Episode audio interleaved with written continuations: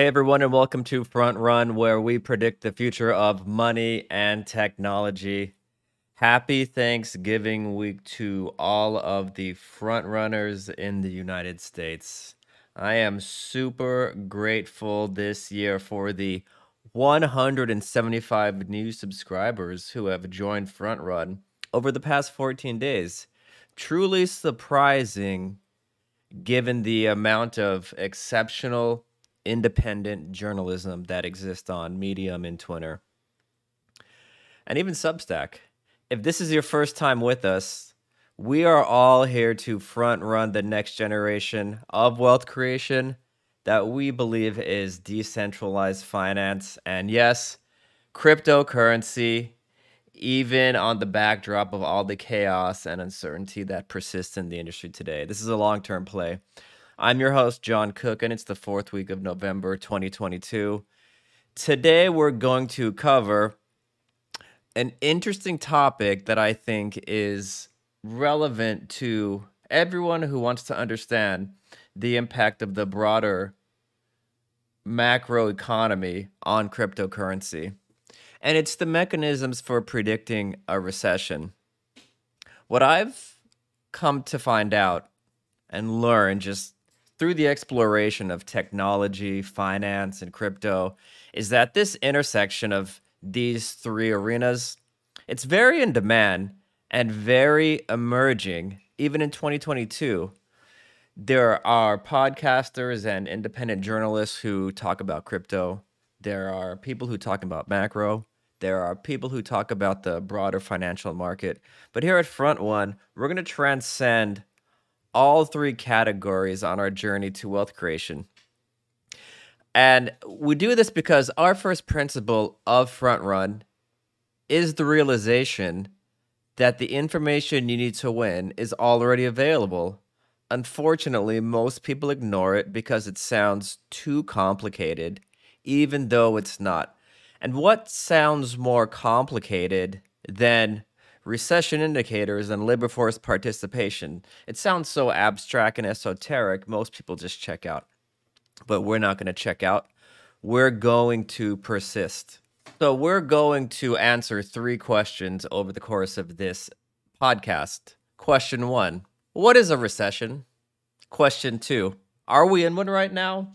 Question three If not, will we be in one next month, next year, 24 months from now? All of these questions are deeply interconnected. And depending on what segment of the population you're asking, uh, for example, economists who work for the government, they'll give you one answer. Investment bankers who work for commercial lenders and financial institutions, they'll give you another answer. Republicans, they'll give you a different answer. Democrats, a different answer. So that's why we must reject all of the secondhand information that we hear and answer the question using our firsthand domain knowledge of the information which surrounds us. So, question number one What is a recession? Technically speaking, a recession can be described as two negative quarters of GDP growth. This is how traditional economists and financial institutions uh, quantify if we're in a recession. So let's let's peel back the onion. Peel back the onion. Two quarters of negative GDP growth. Okay, what is GDP and what is negative growth? GDP stands for gross domestic product. It is the sum of the money we all spend on stuff. I mean, think about the amount of money Americans spend on cars, video games, haircuts, stuff you buy every day, services you use every day, that's GDP. You add up all the sum of money people spend on stuff plus the amount of money companies spend investing in stuff.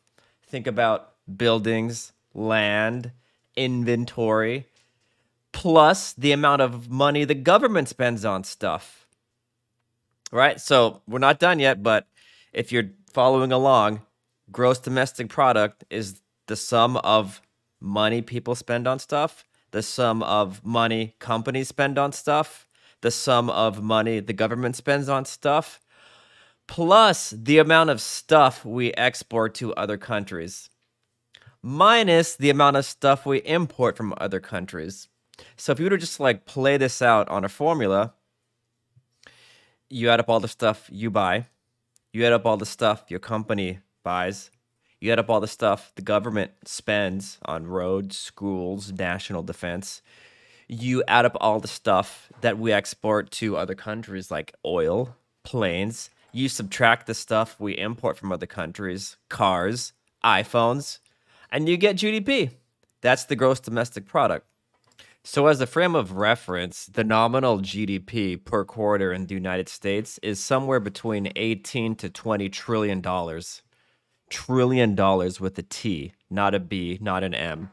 So the amount of the sum of money people on the sum of money people spend on stuff plus the sum of money companies spend investing in stuff plus the amount of money the government spends on stuff plus the amount of stuff we export to other countries minus the amount of stuff we import from other countries is on average 20 trillion dollars per quarter. That's a ton of money, right? So on an annualized basis, that's a thousand billion. That's a thousand billion dollars per year. What a wild number, right?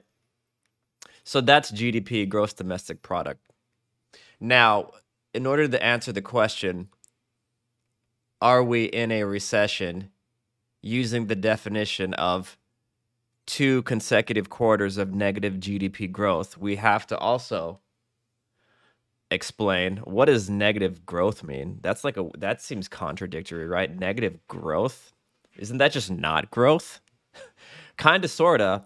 I mean, every quarter the US government publishes it's called the table 3 gross domestic product level and change from the preceding period. And the easiest way to to conceptualize this is they look at the difference between this quarter and the same quarter last year. And if the difference between this quarter and the previous quarter from one year ago is negative, then that's one quarter of negative growth. So, and if that happens twice, it's two quarters in a row, and then we're in a recession technically. So, if you think about just this example with real numbers, if last quarter GDP was 100 and then this quarter GDP was 99 right the GDP growth quarter year over year using this quarter from the previous year would be negative 1 and let's say that happened for two quarters then we're technically in a recession and if you guys remember from maybe summer 2022, we did experience two quarters of negative GDP growth. Uh, looking at table three gross domestic product from the US government, quarter one was negative 78 billion dollars and quarter two was negative 46 billion dollars. So I guess we were in a recession, but there was a big political overlay that was that was in flight at that time. If you recall, we were approaching the midterm elections. Biden was catching a lot of heat. There was a big push from the Republican Party to try to get the message out to the broader American populace that we were in a recession. And the counterpoint from Joe Biden is that we weren't in a recession. This is not a political podcast, but keep in mind there was there was a strong push from the elected officials of the DNC to convey to the population that we were not in a recession despite two quarters of negative GDP growth. That's why we should always reject these secondhand viewpoints from mainstream media they usually have an agenda and during that time the agenda of the Republican Party was to convey to the American people we were in a recession. The agenda from the DNC was to convey to the American people that no, despite being in a scenario where we have two negative quarters GDP growth, we weren't in a recession, right? Reject everything and form your own opinion. One way to form a point of view on the likelihood of a recession now or at some point in the future is to explore what large commercial institutions like the Goldman Sachs, JP Morgan Chase, RBC Wealth Management are saying. And although they do use the traditional definition of two consecutive quarters of GDP growth as an indicator of a recession, they expand upon it by creating a composition of metrics collectively called recession indicators and labor force participation that provide a more robust position for RBC Wealth Management, Goldman Sachs, and JP Morgan. I choose my words carefully because one could just look at a 10 year, three month spread on US Treasury notes. And those have been an accurate predictor of a recession since 1950. So I keep coming back to this point of view. Why do these bankers keep publishing these complex 50 page reports on what is a recession if one metric, the yield curve between a 10 year, three month note, works every single time? The cynic in me says it's an attempt for it's it's an excuse really for bankers to justified their expensive fees to ultra high net well ultra high net worth individuals, but I'll I'll sidebar that for now. But just keep in mind as we explore these topics and as you read Goldman Sachs, JP Morgan, RBC Wealth Management, Merrill Lynch research papers on recessions, you're going to notice that they're like 30, 40, 50 pages and part of me thinks that's intentional. Using RBC Wealth Management as an example, they publish a quarterly US recession scorecard, which is the composition of seven indicators. One of the indicators is really a composition of 10 other indicators. I've published an analysis of each indicator within the RBC Wealth Management US Recession Scorecard that you can check in the show notes, or you can go to frontruncrypto.com. The seven indicators on the US recession scorecard it's the yield curve, unemployment claims, unemployment rate, conference board leading economic index, free cash flow of non financial corporate business, ISM new orders minus inventories, and the Fed funds rate versus nominal GDP growth. The first four that I described we're going to sidebar that for now because each one of those we're going to go into greater detail because they all have a lot of nuance behind them that makes it not as clear as it seems. But the bottom three free cash flow of non financial corporate institutions just think about banks, right? If you exclude the entire population of companies that are banks, you take them out of the picture. That's what they mean when when institutions say free cash flow of non-financial corporate businesses. Free cash flow, free cash flow of a business means you look at the revenue, you back out the expenses, you back out any debt service obligations that the corporation must pay, any liabilities. The net result is free cash flow. Okay?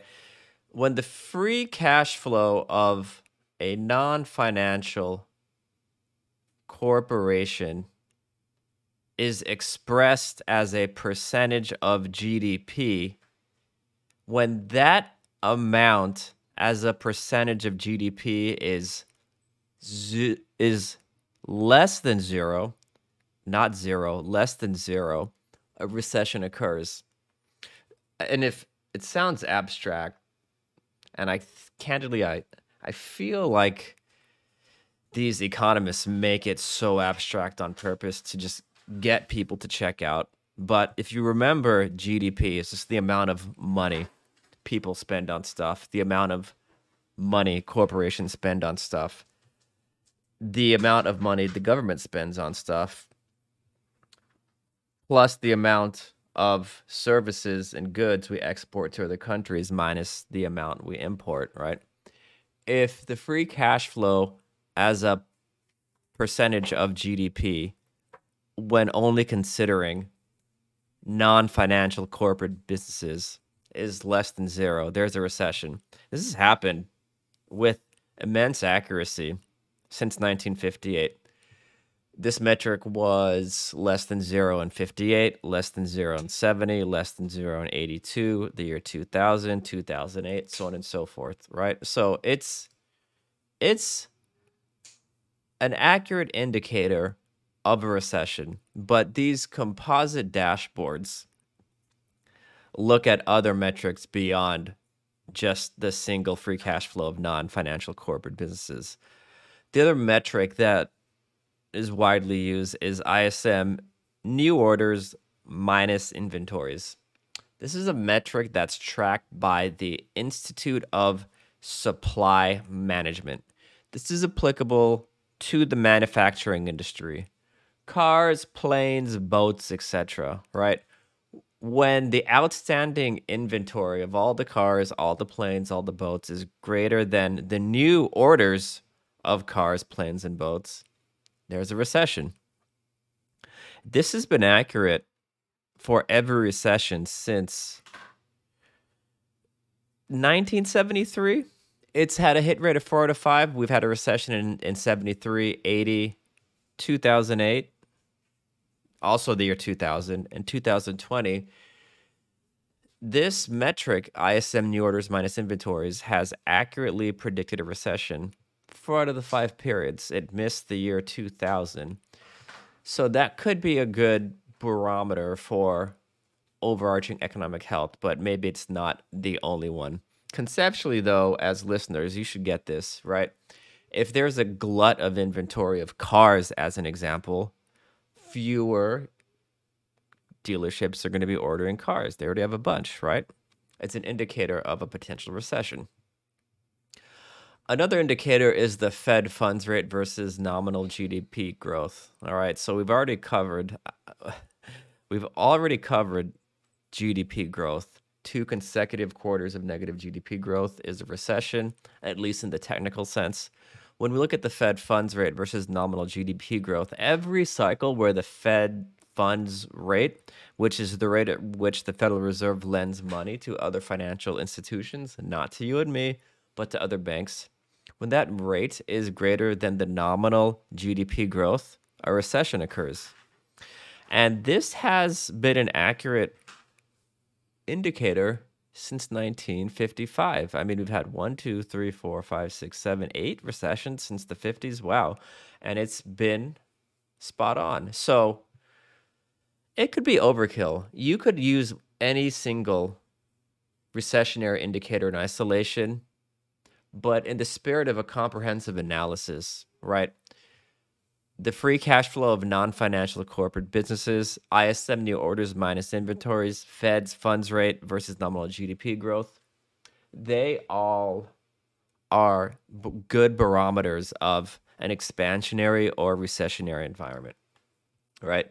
What's interesting is if you look at this US recession scorecard published by RBC Wealth Management for November 2022, of these seven indicators the yield curve, the unemployment claims, unemployment rate, the Conference Board Leading Economic Index, which is really a composition of 10 other uh, recession indicators, plus the cash flow of non financial corporate businesses, ISM new orders, and Fed funds versus nominal GDP growth. If you look at all those metrics, four out of the seven are expansionary, and only three are recessionary. The three that are recessionary are the yield curve, the conference room board leading economic index. We're going to go to that in a second, as well as the ISM new orders minus inventories. So, quoting RBC Wealth Management, their position is that the indicators have flipped to recessionary status so far. And when you combine this with the most recent low in unemployment claims, all of this points towards a recession getting underway by Q2 2023. What's important, or at least worthy of consideration, is that when RBC says a recession getting underway by 2023 Q2, this is predicated on a 100 basis point uptick in unemployment rate. Right? I think right now we're hovering around 3.5%. We have to shoot up 100 basis points to over 4.5% to be in what RBC considers a recessionary environment. So, if you believe that to be true, we're not in one right now, but we will be one in Q2 23, but only if unemployment rate increases from 3.5% to 4.5%. The next question you should be asking is, well, what is unemployment rate? The unemployment rate is not what you think. It's not what you think. The unemployment rate is calculated as the number of unemployed people as a percentage of the labor force. Okay, that sounds reasonable, right? The number of unemployed people as a percentage of the total labor force, that's unemployment rate. Sure. But now we have to answer the question what does labor force mean? Labor force is measured by US economists such that it actually excludes individuals who not I can't even say this. It, it's so crazy. It excludes individuals who have not been actively looking for work for the past 4 weeks. Let, let that let that sink in. Labor force is measured by US economists such that it excludes individuals who have not been actively looking for work for the past four weeks. So if you're unemployed and you haven't been looking for a job, you're not part of the labor force and you're not part of unemployment. What I don't get is why are economists and bankers excluding individuals who are not looking for jobs from the unemployment rate calculation? These people are unemployed. They literally don't have a job. We include this segment of the population in GDP growth and consumption, so why not include them in unemployment? I'm happy to like even make an argument or provide a point of view that we should exclude retirees, right? Or the permanently no, I don't even want to say permanently unemployed because anybody who hasn't been looking for a job for the past four weeks, they might run, they might pull the angle that they're permanently unemployed. Let let's pump the brakes and only include retirees. I'm happy to make the case to exclude retirees from the labor force. But for the sake of completeness, all able-bodied working adults should be included in the labor force. So this is an important distinction. When you look at these recessionary scorecards and or really any government metric that talks about unemployment rates, they are excluding individuals from the labor force who have not been looking for jobs for the past four weeks or greater. I mean, set that aside. That that's just a huge red flag to me. But if we accept that as the base case and the truth for unemployment rate calculation, we can look at other analyses like what the Goldman Sachs just published, and they're taking a similar point of view that a recession in 2023 is unlikely and actually assign a probability of 35%. Right? RBC Wealth Management didn't assign a probability. I mean, I guess you could like do the three recessionary indicators divided by the total seven recession indicators on the scorecard, maybe we'll get like 40%, but RBC was a little more nuanced and they said that we will not be in a recession unless unemployment increases by 100 basis points. And if that is true, we foresee a recession by Q2 2023. Goldman Sachs is saying, hey, we don't think a recession is going to happen in 2023. Full stop, bro. we're assigning a probability of 35%. So their their assessment of this and how they came to this conclusion, the talking minds at Goldman Sachs and Company, it's measured by the personal consumption expenditures index. You might hear this on the news as PCE index. It's an aggregate measure of prices people pay for goods and services, right? So the price of a dozen eggs was probably what three dollars last year. Now it's what three fifty. If you add up the price people pay for goods and services across all goods and all services, you get the personal consumption expenditures index, right? And if you if you were to like overlay the PC index like on a chart, the y-axis is the uh, is the rate of change and the x-axis is time. You'll actually see that year over year, quarter over quarter, U.S. core PCE inflation has increased from I think a steady state of two percent in 2021 to we're we're coming in hot right now at almost five and a half percent. Goldman Sachs thinks that this measure will revert to its mean by 2024, so somewhere between 2 and 3%. And they're only forecasting a 50 cent, oh, a 50 basis point increase in unemployment.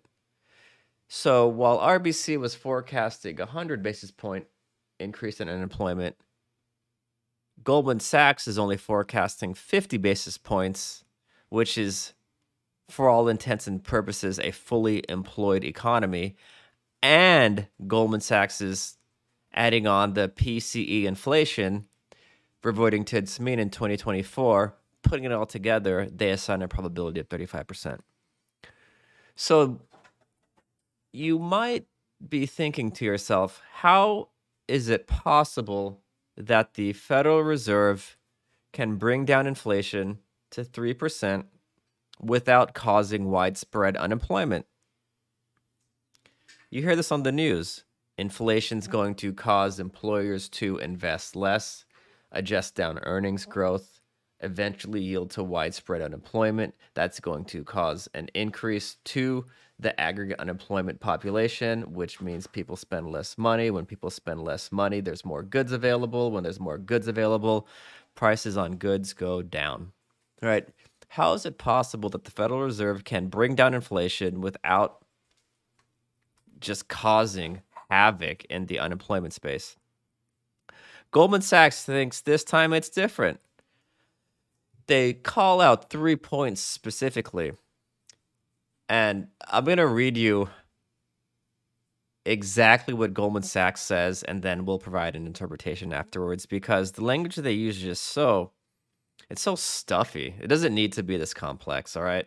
So bullet point 1, the persistent state of low unemployment is not a byproduct of excessive unemployment, but rather unprecedented job op- job openings.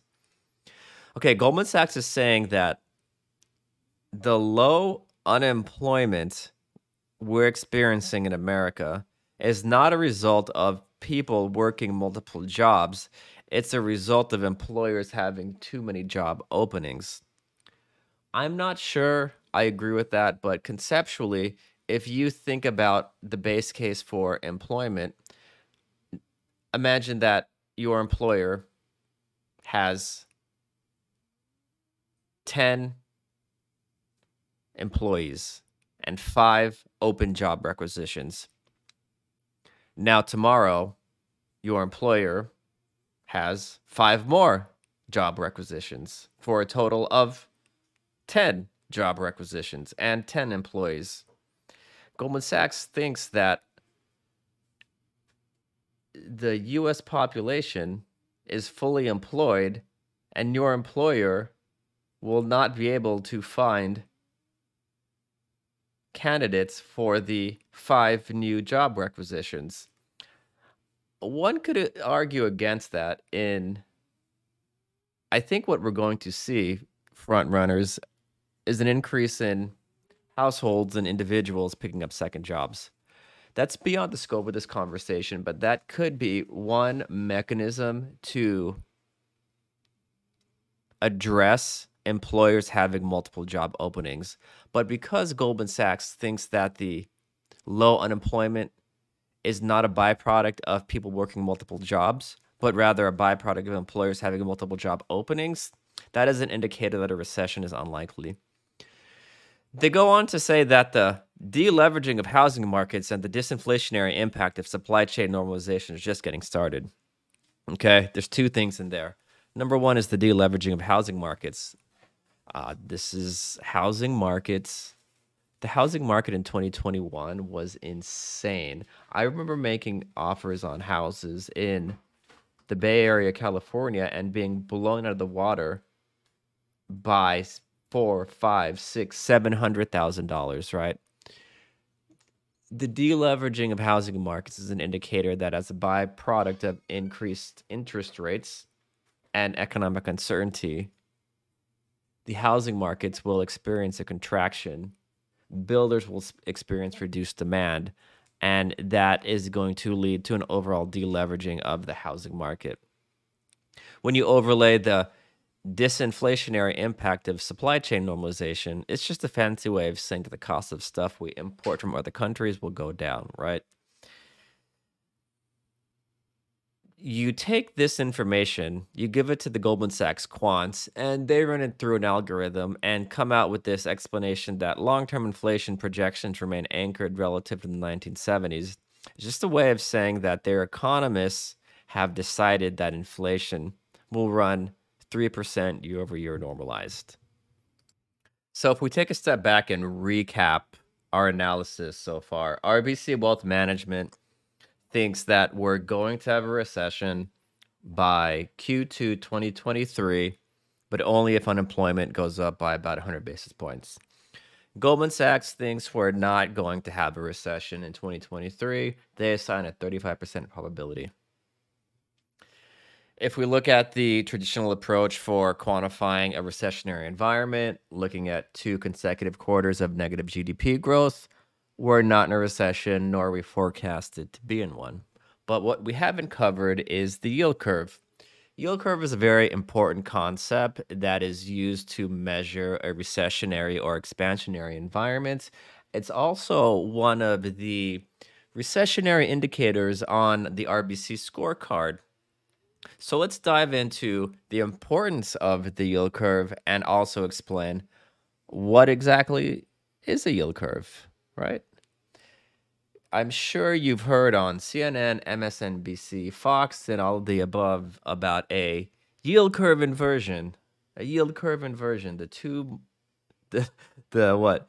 Two year, ten year yield curves inverting. The three month, ten year yield curves inverting. The ten year, one year yield curves inverting. Like, what does all that mean, right? So the shape of the U.S. Treasury yield curve is looked at as a barometer for U.S. economic growth. That's why it's on the news all the time. It reflects how the Federal Reserve intends to stimulate or slow economic growth by cutting or raising its policy rate. This is the Fed funds rate. This is Jerome Powell, what he's doing right now, right?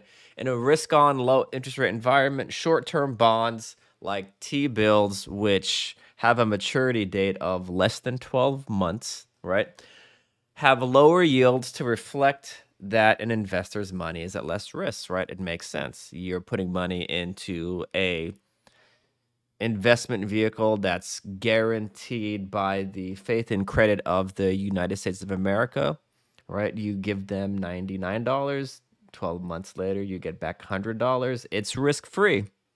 It's risk-free. The rationale behind this is that the longer you commit your capital, the more you should be rewarded for that commitment.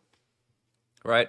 This is reflected in what's called a normal yield curve. So for those listeners, it's a it's where the curve on a chart slopes up and to the right as the bond's maturity date increases further into the future. So if you think about an XY chart, uh, the x axis is time, think three months, five months, 10 years, 20 years, 30 years, and the y axis is yield, right? Uh, in a normal yield curve scenario, the curve goes up and to the right as the bond's maturity date increases further into the future, right? It's a fancy way of saying that a 30 year treasury note has a higher yield than a one year treasury bill, right? Or a corporate bond from Carvana has a higher yield than a 12 month treasury note from the US government. It works until it doesn't, right? During periods of economic slowdown, the yield curve inverts as investors flee to safety by purchasing short dated government bills and notes.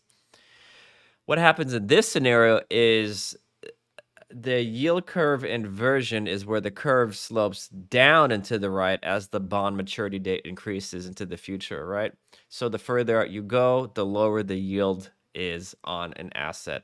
That's in a risk off high interest rate environment like what we're in right now.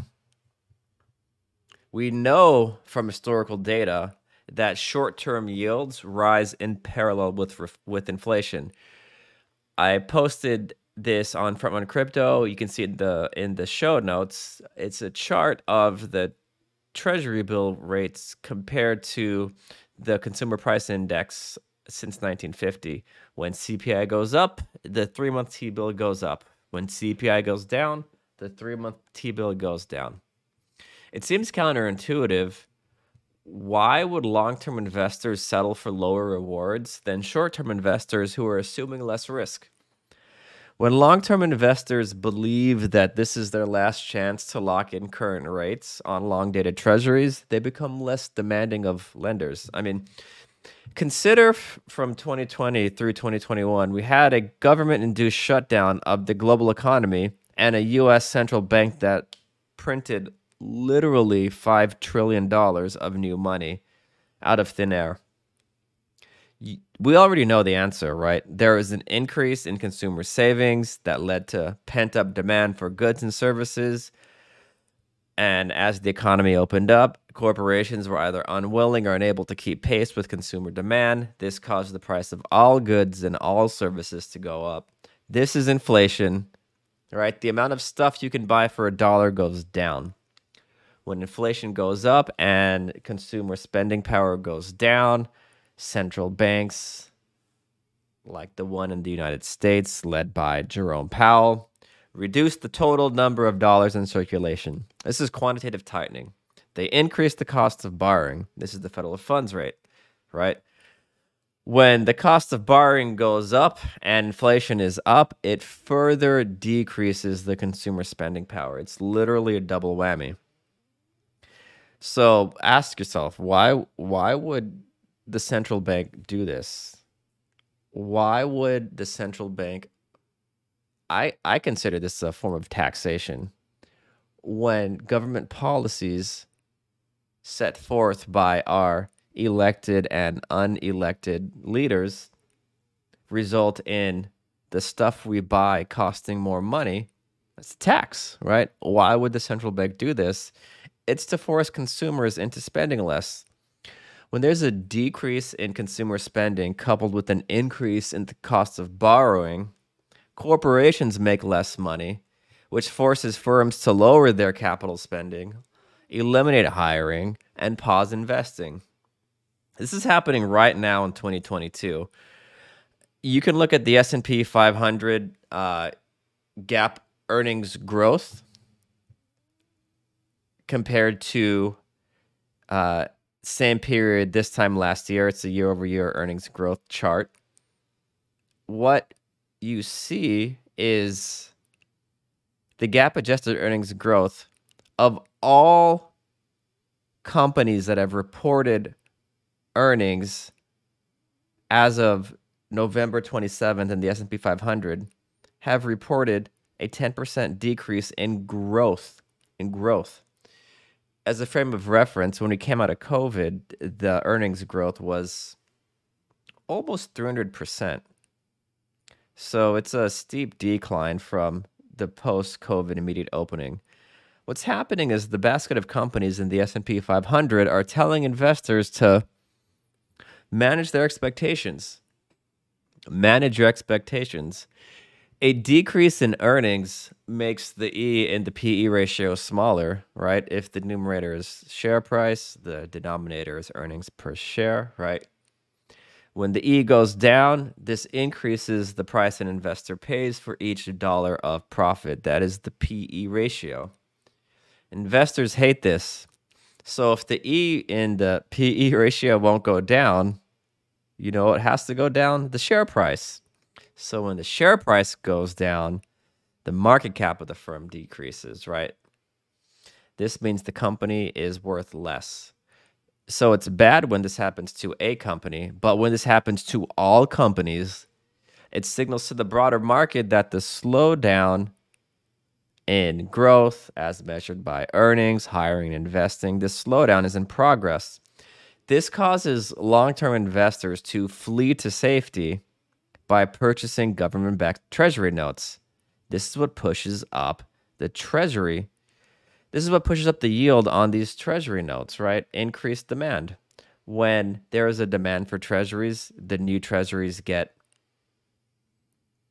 get auctioned by the government at a higher yield.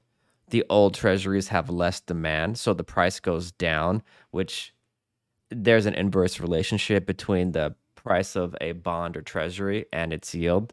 So if a treasury is trading at 99 today and next week it trades at 95, I buy it at 95, I get a higher effective yield. The person who bought it for 99, if they if they hold through maturity, they're going to get the same yield uh, that they bought for, that they bought it for. But given that there's less demand for existing treasuries because the government is issuing new treasuries at a higher rate, it makes existing treasuries cheaper. So if you go to Fidelity, you go to E Trade, whatever brokerage you want, you can see a secondary market for treasuries that are trading like 97 $98 per par, right? And this is like a three month note. I mean, it's free money. So this is the fleet of safety that uh, that we're experiencing right now. Why would an investor commit capital to a risk on asset underperforming U.S. backed government notes that are now paying north of four percent? They wouldn't. They wouldn't. Nobody would. And if you are, you should be doing an analysis against the base case of a guaranteed 4% from a US government note like for example, if you want to go out and buy some ETH right now, or buy some staked ETH on Lido, it's paying what like five percent APY. Do you want to risk buying staked ETH paying five percent APY when a risk-free rate of return from a U.S. government note is paying four percent?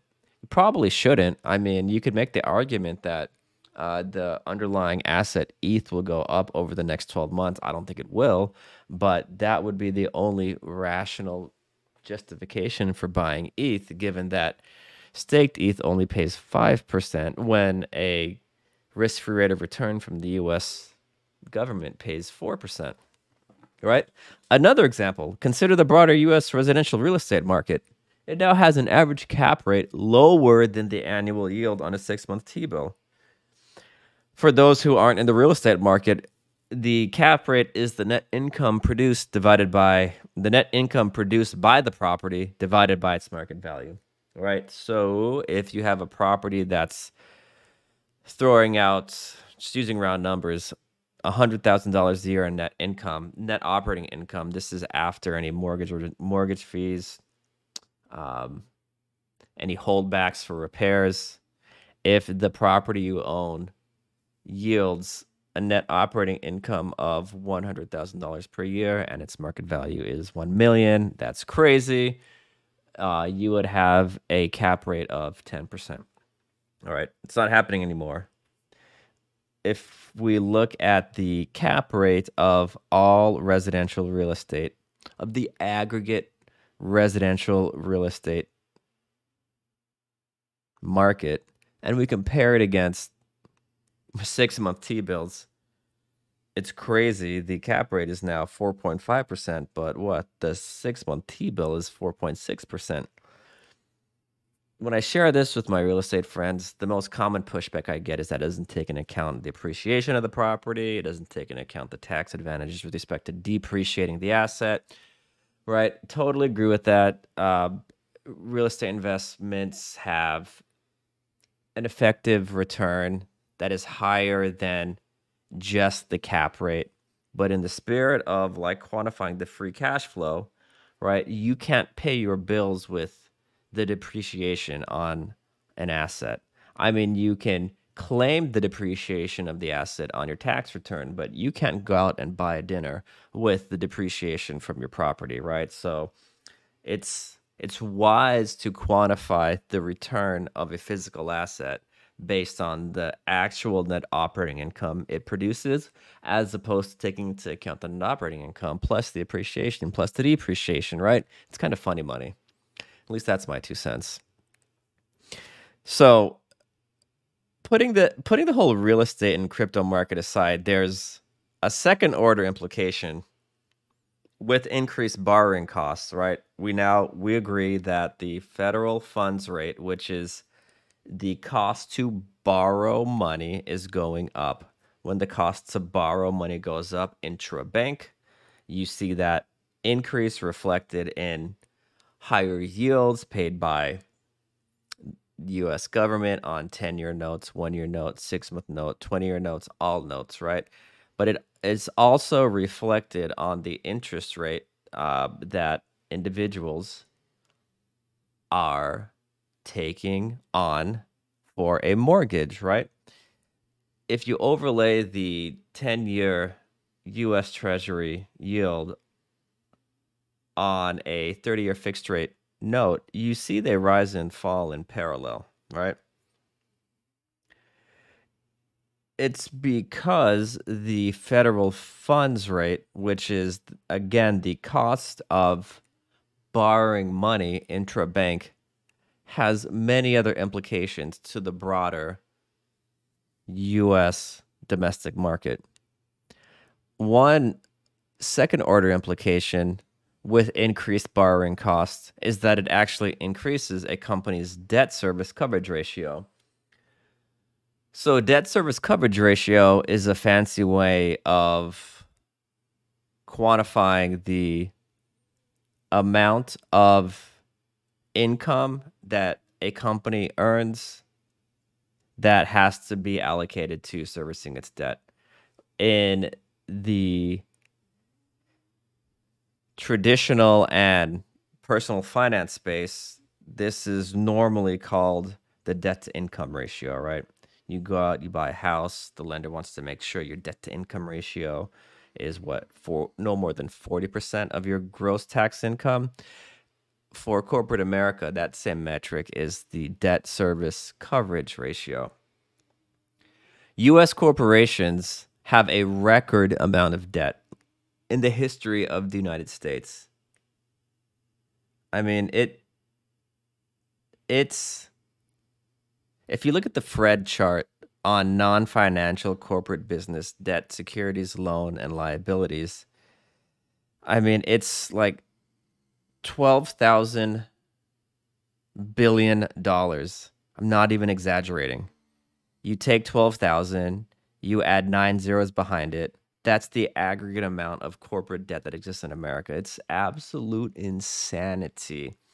Now, for corporations that have the debt securitized with long durations bond, long duration bonds, they're going to be okay. But not a lot of corporations have long-term debt.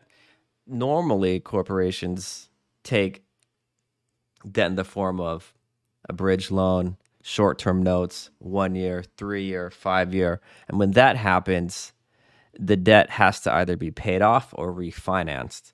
It will probably be refinanced, but now, given the increase in borrowing costs, it's going to be refinanced at a higher rate. Ouch.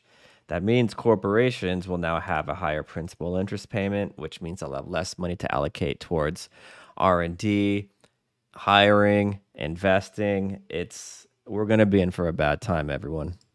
We can put this all together and tie it back to the uh, original question what is the yield curve and why does it matter? By extrapolating the following right? Ongoing inflationary pressures, pent up consumer demand, a persistent state of overemployment combined with investor concerns related to liquidity risk and financial markets are causing a flight to safety whereby risk on assets are being liquidated in exchange for short term government bills. This means yields on long term assets are going down, yields on short term assets are going up. Okay. When we take the difference between a short dated treasury bill and a long dated treasury notes, Bills are government bonds with a maturity ba- maturity date of less than 12 months. Notes are government bonds with a maturity date of greater than 12 months. If we take the difference between a short dated bill and a long dated note, the spread between the bill and the note is used to calculate a potential yield curve inversion, where the yield on the short term bill is greater than the yield on a long term government note. Okay when we look at the two year, 10 year part of the yield curve, when that curve is inverted, a recession follows on average 18 months later. When we look at the three month, 10 year yield curve inversion, that has been a signal of, of every US recession since 1950. And guess what? Right now, right now, uh, the yield curve on a two year, 10 year, and three month 10 year are inverted. So, are we in a recession? Uh, the answer, unfortunately, is somewhere between yes, no, and maybe. RBC Wealth Management says 42% probability of recession, right? That's using the recession scorecard. Goldman Sachs thinks there's a 35% probability of a recession. Using the three year, 10 year yield curve inversion that we're experiencing right now, there's a 100% probability of a recession. If we look at the two consecutive quarters of negative GDP growth, we're not in a recession. But for bonus points, let's let's look at the conference board leading index indicator, which is the final metric on the RBC scorecard. Again, that that indicator is the composition of 10 other metrics. There's a link in the show notes if you want to see what it is. But it's predicting a recession in March 2023. So we have five different mechanisms to quantifying the likelihood of a recession. And it's literally yes, no, and maybe. Personally, I am preparing for wide scale economic uncertainty. My point of view and recommendation to every listener is to have at least 12 months in cash or cash like assets in your reserve to offset the unexpected.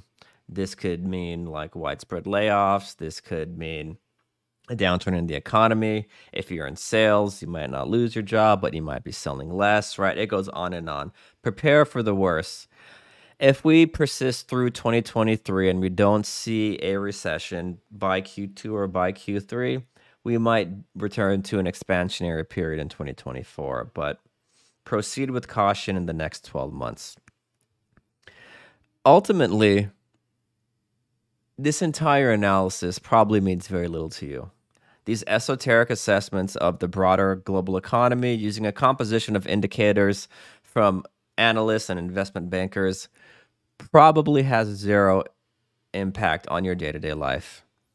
When I spend time with friends and families who don't follow the markets, they truly could care less about the three month, 10 year yield curve inverting.